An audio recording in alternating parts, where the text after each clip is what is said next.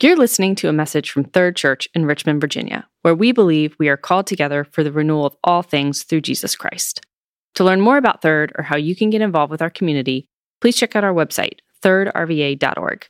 That's T H I R D R V A.org. Thanks for listening.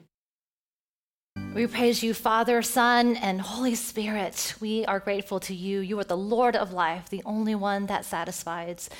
God, we thank you for your word this morning. And as it is read and proclaimed, we ask that you would illumine our hearts, show us more of who you are, more of your love, and may we respond to it with joy. We ask this in Christ's name. Amen. Please be seated. Our scripture reading this morning is by Liesel and Sean Callahan. Our reading for today is from Mark chapter 10, verse 17 through 27. As Jesus started on his way, a man ran up to him and fell on his knees before him. Good teacher, he asked, what must I do to inherit eternal life? Why do you call me good? Jesus answered. No one is good except God alone. You know the commandments. You shall not murder. You shall not commit adultery. You shall not steal. You shall not give false testimony. You shall not defraud. Honor your father and mother. Teacher, he declared, all these I have kept since I was a boy. Jesus looked at him and loved him. One thing you lack, he said.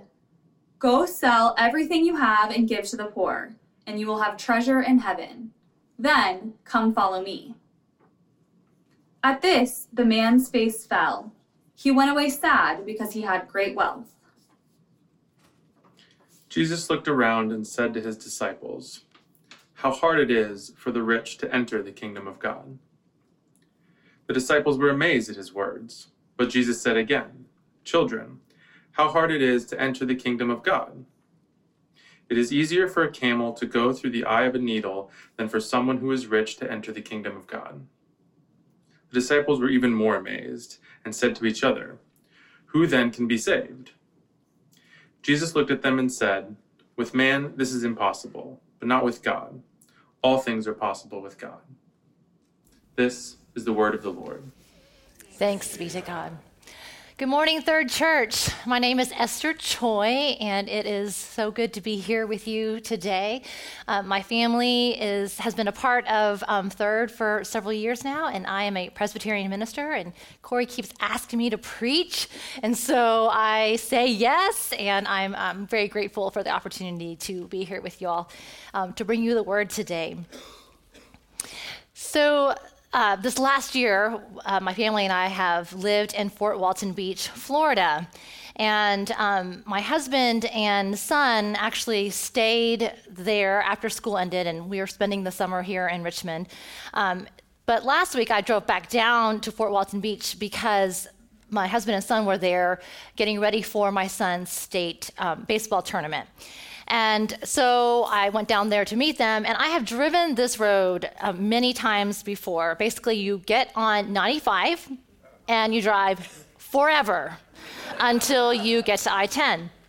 So I uh, got on the road and I stopped for gas in South Carolina. And when I got back on the highway, I was really pumped because I was making really good time. I had gotten up early that morning and I was driving alone, so I had a lot of time in the car by myself without kids.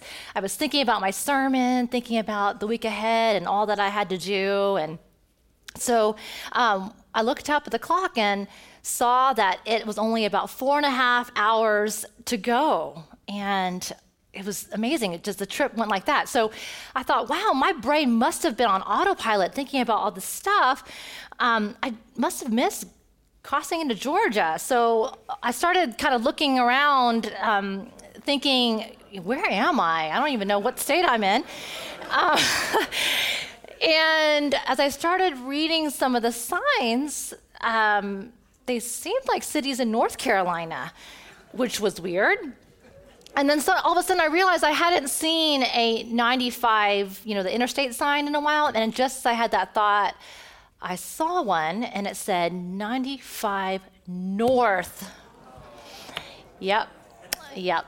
My stomach just dropped in disbelief. and so I immediately, you know, of course, got off, made a U turn, but I wanted to cry because I had been driving in the wrong direction hours. And when I thought I was only four and a half hours away from my destination, I was actually now 10 hours away. so, true story.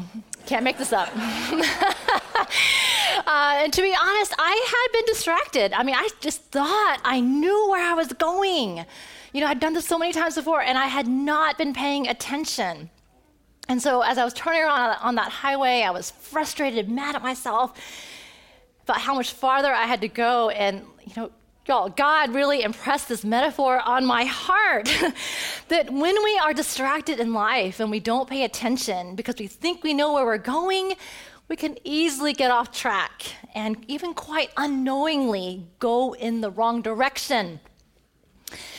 Well, friends, spiritual disciplines are practices that help us get to the good life, this abundant life in Jesus that I believe everyone is longing for. And in particular, I think that the practice of simplicity, which is what I'll be talking about today, is an invitation from God to stop, to pay attention when we have been living on autopilot, and to make a course correction. Now, I have to be honest and admit to you that I feel a little bit like a fraud standing up here today preaching about simplicity. Because if you know me at all, you might know that my life is not as decluttered as I would wish it to be. My schedule is often way too busy. I take on too many commitments and I get overwhelmed with the amount of stuff that I have my family has, and yet I crave more.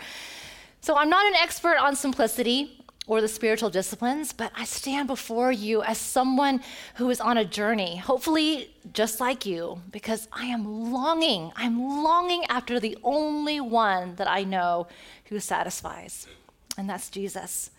And so, in the sermon about simplicity, I'm going to keep it really simple. I'm going to tell you what the core of simplicity is. The core of simplicity is love. It's love. I want you to take a moment and think about why we want more stuff in our lives. Why we fill our schedules and wear ourselves out trying to be all things to all people. Why we work harder and longer hours to get that next promotion or raise so that we can have a certain lifestyle for ourselves and our families. Take a moment and really reflect on that. Why? What compels you to acquire more and do more? Sometimes the reason is because we want to keep up with others or we care what others think about us. We want other people's uh, um, affirmation and approval.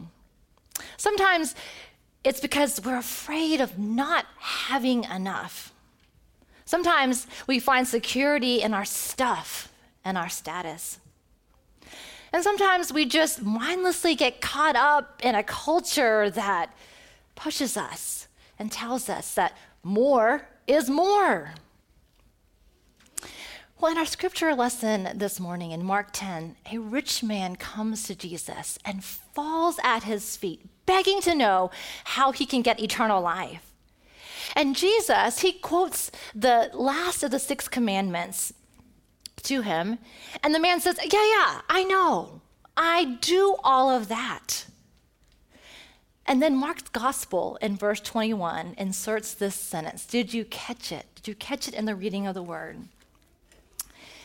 Mark 21, 10 21 says, Jesus looked at him, looked at this man, and loved him.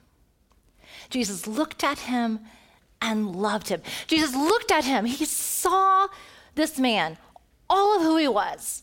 He knew everything about him, why he did what he did, all of his motivation, his fears, his desire for security or significance.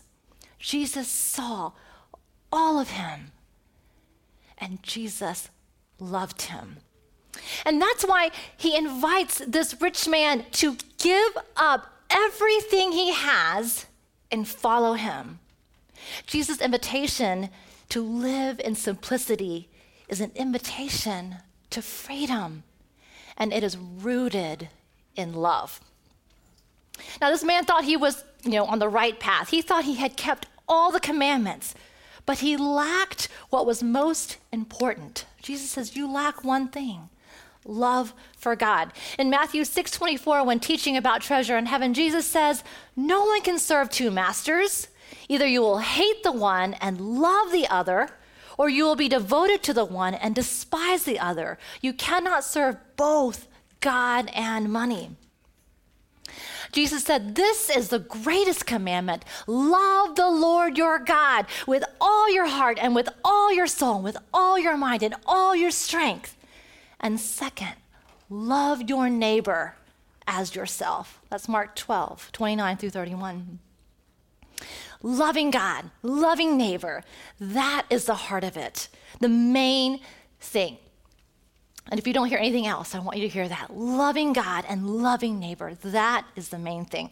It is easy, so easy for us to get off track, isn't it? When we're more focused or preoccupied with our stuff and our schedules.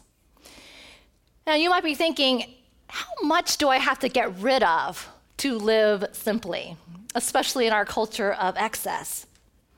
Jesus may not be asking you to sell everything you have. Or maybe he is. I don't know. Jesus asks us to do some pretty crazy things, at least in the world's eyes, when we follow him. But the point is not how much or little we should have if we are truly practicing simplicity. We're not more spiritual if we have less things. No, the core question we should be asking ourselves over and over again is Am I growing in love for God and people? Am I growing in love for God and people? And if not, what is hindering me? You see, the spiritual practice of simplicity is about ordering our hearts rightly. It's about rearranging our priorities so that we can more fully love God and more fully love His people. And we can only grow in loving God and others when we more fully receive Christ's love and live in our belovedness. The rich young ruler, as he's often referred to in the Bible, missed it. He missed hearing the love in Jesus' voice when Jesus asked him to give up everything, and he went away sad because he had all this wealth. He missed the good life because he missed that the good life was with Jesus. Friends, I don't know about you, but I don't want to miss it. I don't want to miss the good life, and I don't want to miss being with Jesus. So, for the past few years, I have been on a journey of trying to live more simply. Now, remember, I'm a beginner, always a beginner as well. And about five years ago, I found myself overwhelmed with the amount of stuff that we had in our house. With three kids, um, we had accumulated toys and clothes over the years, and I am not naturally an organized person. So the stuff and the piles of laundry became overwhelming, and I was just in constant stress over it. And on top of that, I just felt like I had no time. I mean, I was driving all over town to get to kids to school, to ballet, to soccer, all their activities. I was working to help pay for these things, plus managing their homework and household responsibilities and planning, and always worrying about the next thing. Finally, I had had enough. And the first step was I hired a professional organizer whose business is named Minima. Minima. Now, it is a very vulnerable thing to let someone see your mess. And I was a little bit scared about how much minima was going to make me minimalize my things. So, Kristen, she comes in and um, she says, Well, let's tackle the kitchen first. That's usually the easiest thing. So, her, this is her process. She went through my entire kitchen and emptied out every cabinet and every drawer of every single thing and laid it out. Like on the table, it kind of spilled onto the floor, and there was all my stuff. And then she sorted it by like kind. And she, you could see, you know, exactly how many serving spoons I had, and coffee mugs, and kitchen ga- gadgets. Um, and then she asked me, "Do you really need four whisks, or can you live with one?" You know, and so she goes, and so then when you tell her the things that you're willing to let go of, she places it in a bag and then like puts it away, you know, out of sight, so you don't have a chance to change your mind. but this is the best part. After everything is kind of decluttered. She puts it back into the drawers and into the cabinet, and she turned to me and she asked me, Esther, how do you feel? And do you know what it feels like when your, your kitchen is decluttered? It is incredible freedom. I mean, I said, I have this immense joy and relief right now because I didn't feel overwhelmed by my stuff, but I had just what I needed. My space was decluttered but my mind and spirit were also decluttered. And I had greater gratitude and peace. I wasn't owned by my things. I could reclaim my identity as being owned by God, by being His beloved. That is the freedom that I felt. Richard Foster, in his book Celebration of Discipline, says to develop a habit of giving things away, especially if you find that you are becoming attached to some possession. And so, even parents, I would encourage you as you're eh, in this practice of simplicity, if you want to incorporate this into your family life, maybe have your kids practice decluttering their things as well. You're regularly going through and have the habit of giving things away. That's my first practice of simplicity. A second way I've learned to practice simplicity in my life is to limit my choices. Limit my choices. So, do any of you ever get decision fatigue? Decision fatigue? I do. I have so many things that I have to think about on a daily basis that sometimes just going to the grocery store and, and planning a meal is just exhausting. I, I love having lots of options, but I found that um, having too many choices can be paralyzing and not freeing. what do I want to eat? What do I want to wear? Jesus tells us not to worry about what we will eat and what we will wear because God loves us and will take care of us. Well, so one way I have simplified and limited choice is in my clothing. Um, so, this black dress that I'm wearing, this lovely black dress, I have about six of these dresses. And I have decided, um, a few years ago, I decided that I was going to find a uniform for myself. So this is my uniform.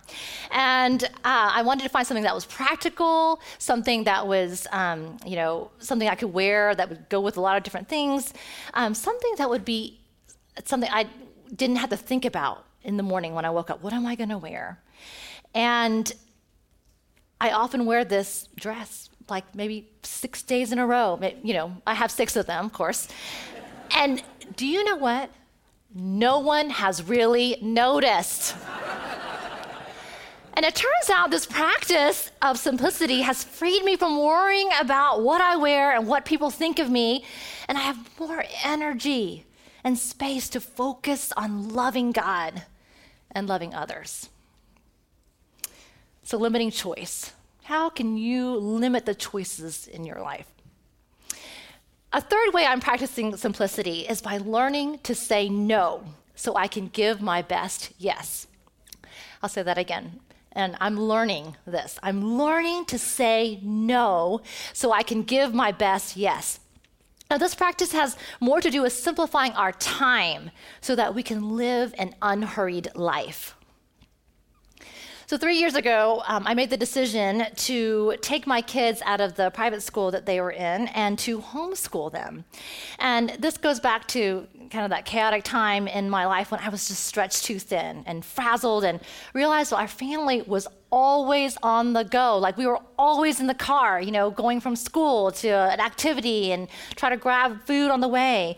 And so our decision to homeschool was saying no to the rat race that I felt I was caught up in.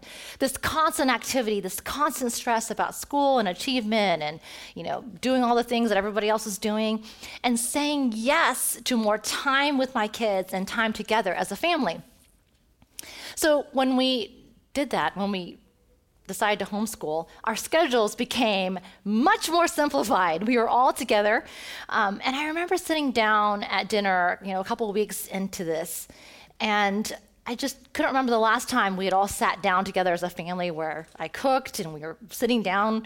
Um, we actually had pa- uh, not paper napkins, we had you know, real napkins out.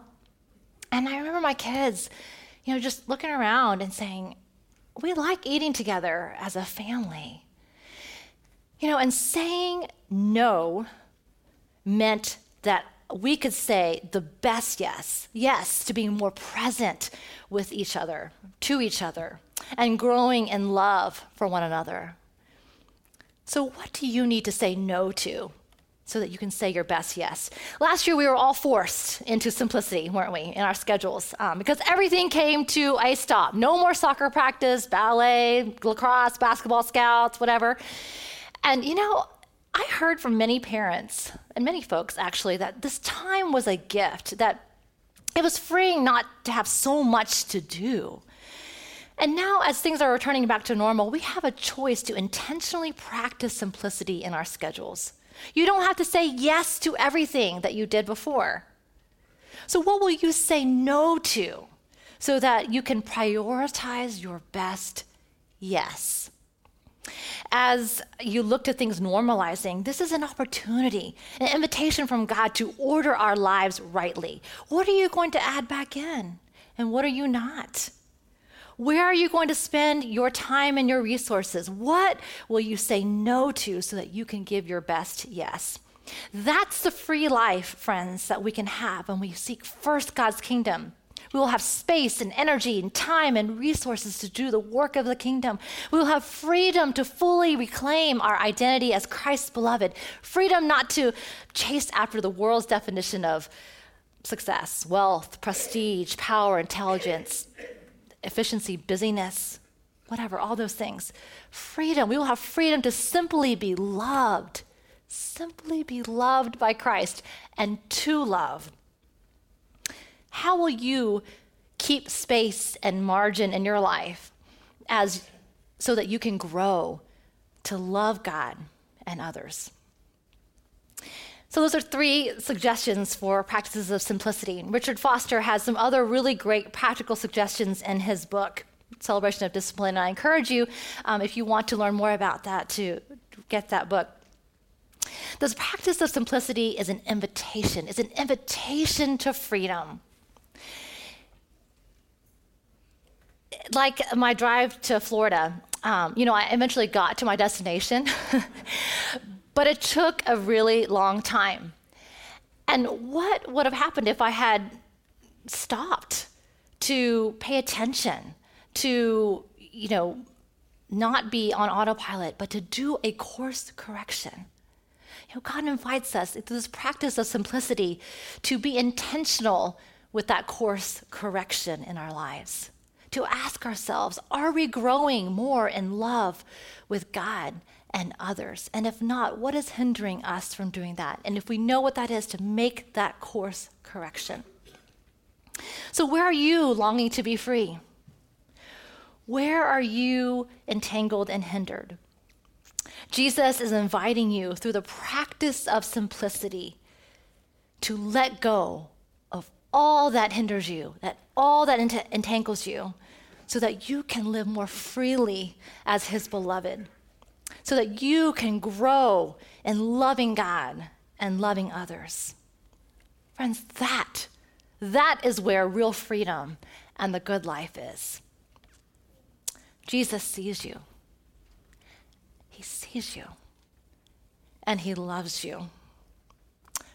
Will you turn your eyes to him and look to him? Let's pray. God, Holy Spirit, reveal to us the places in our lives that we are longing to be free. Show us the places we need to have a course correction.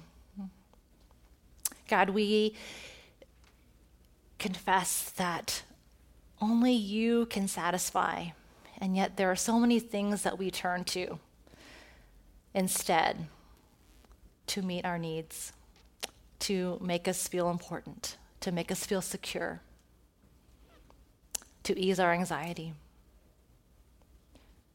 But God, we want to turn our eyes to you. Thank you for seeing us. Thank you that it is only by your love and your grace that we are freed.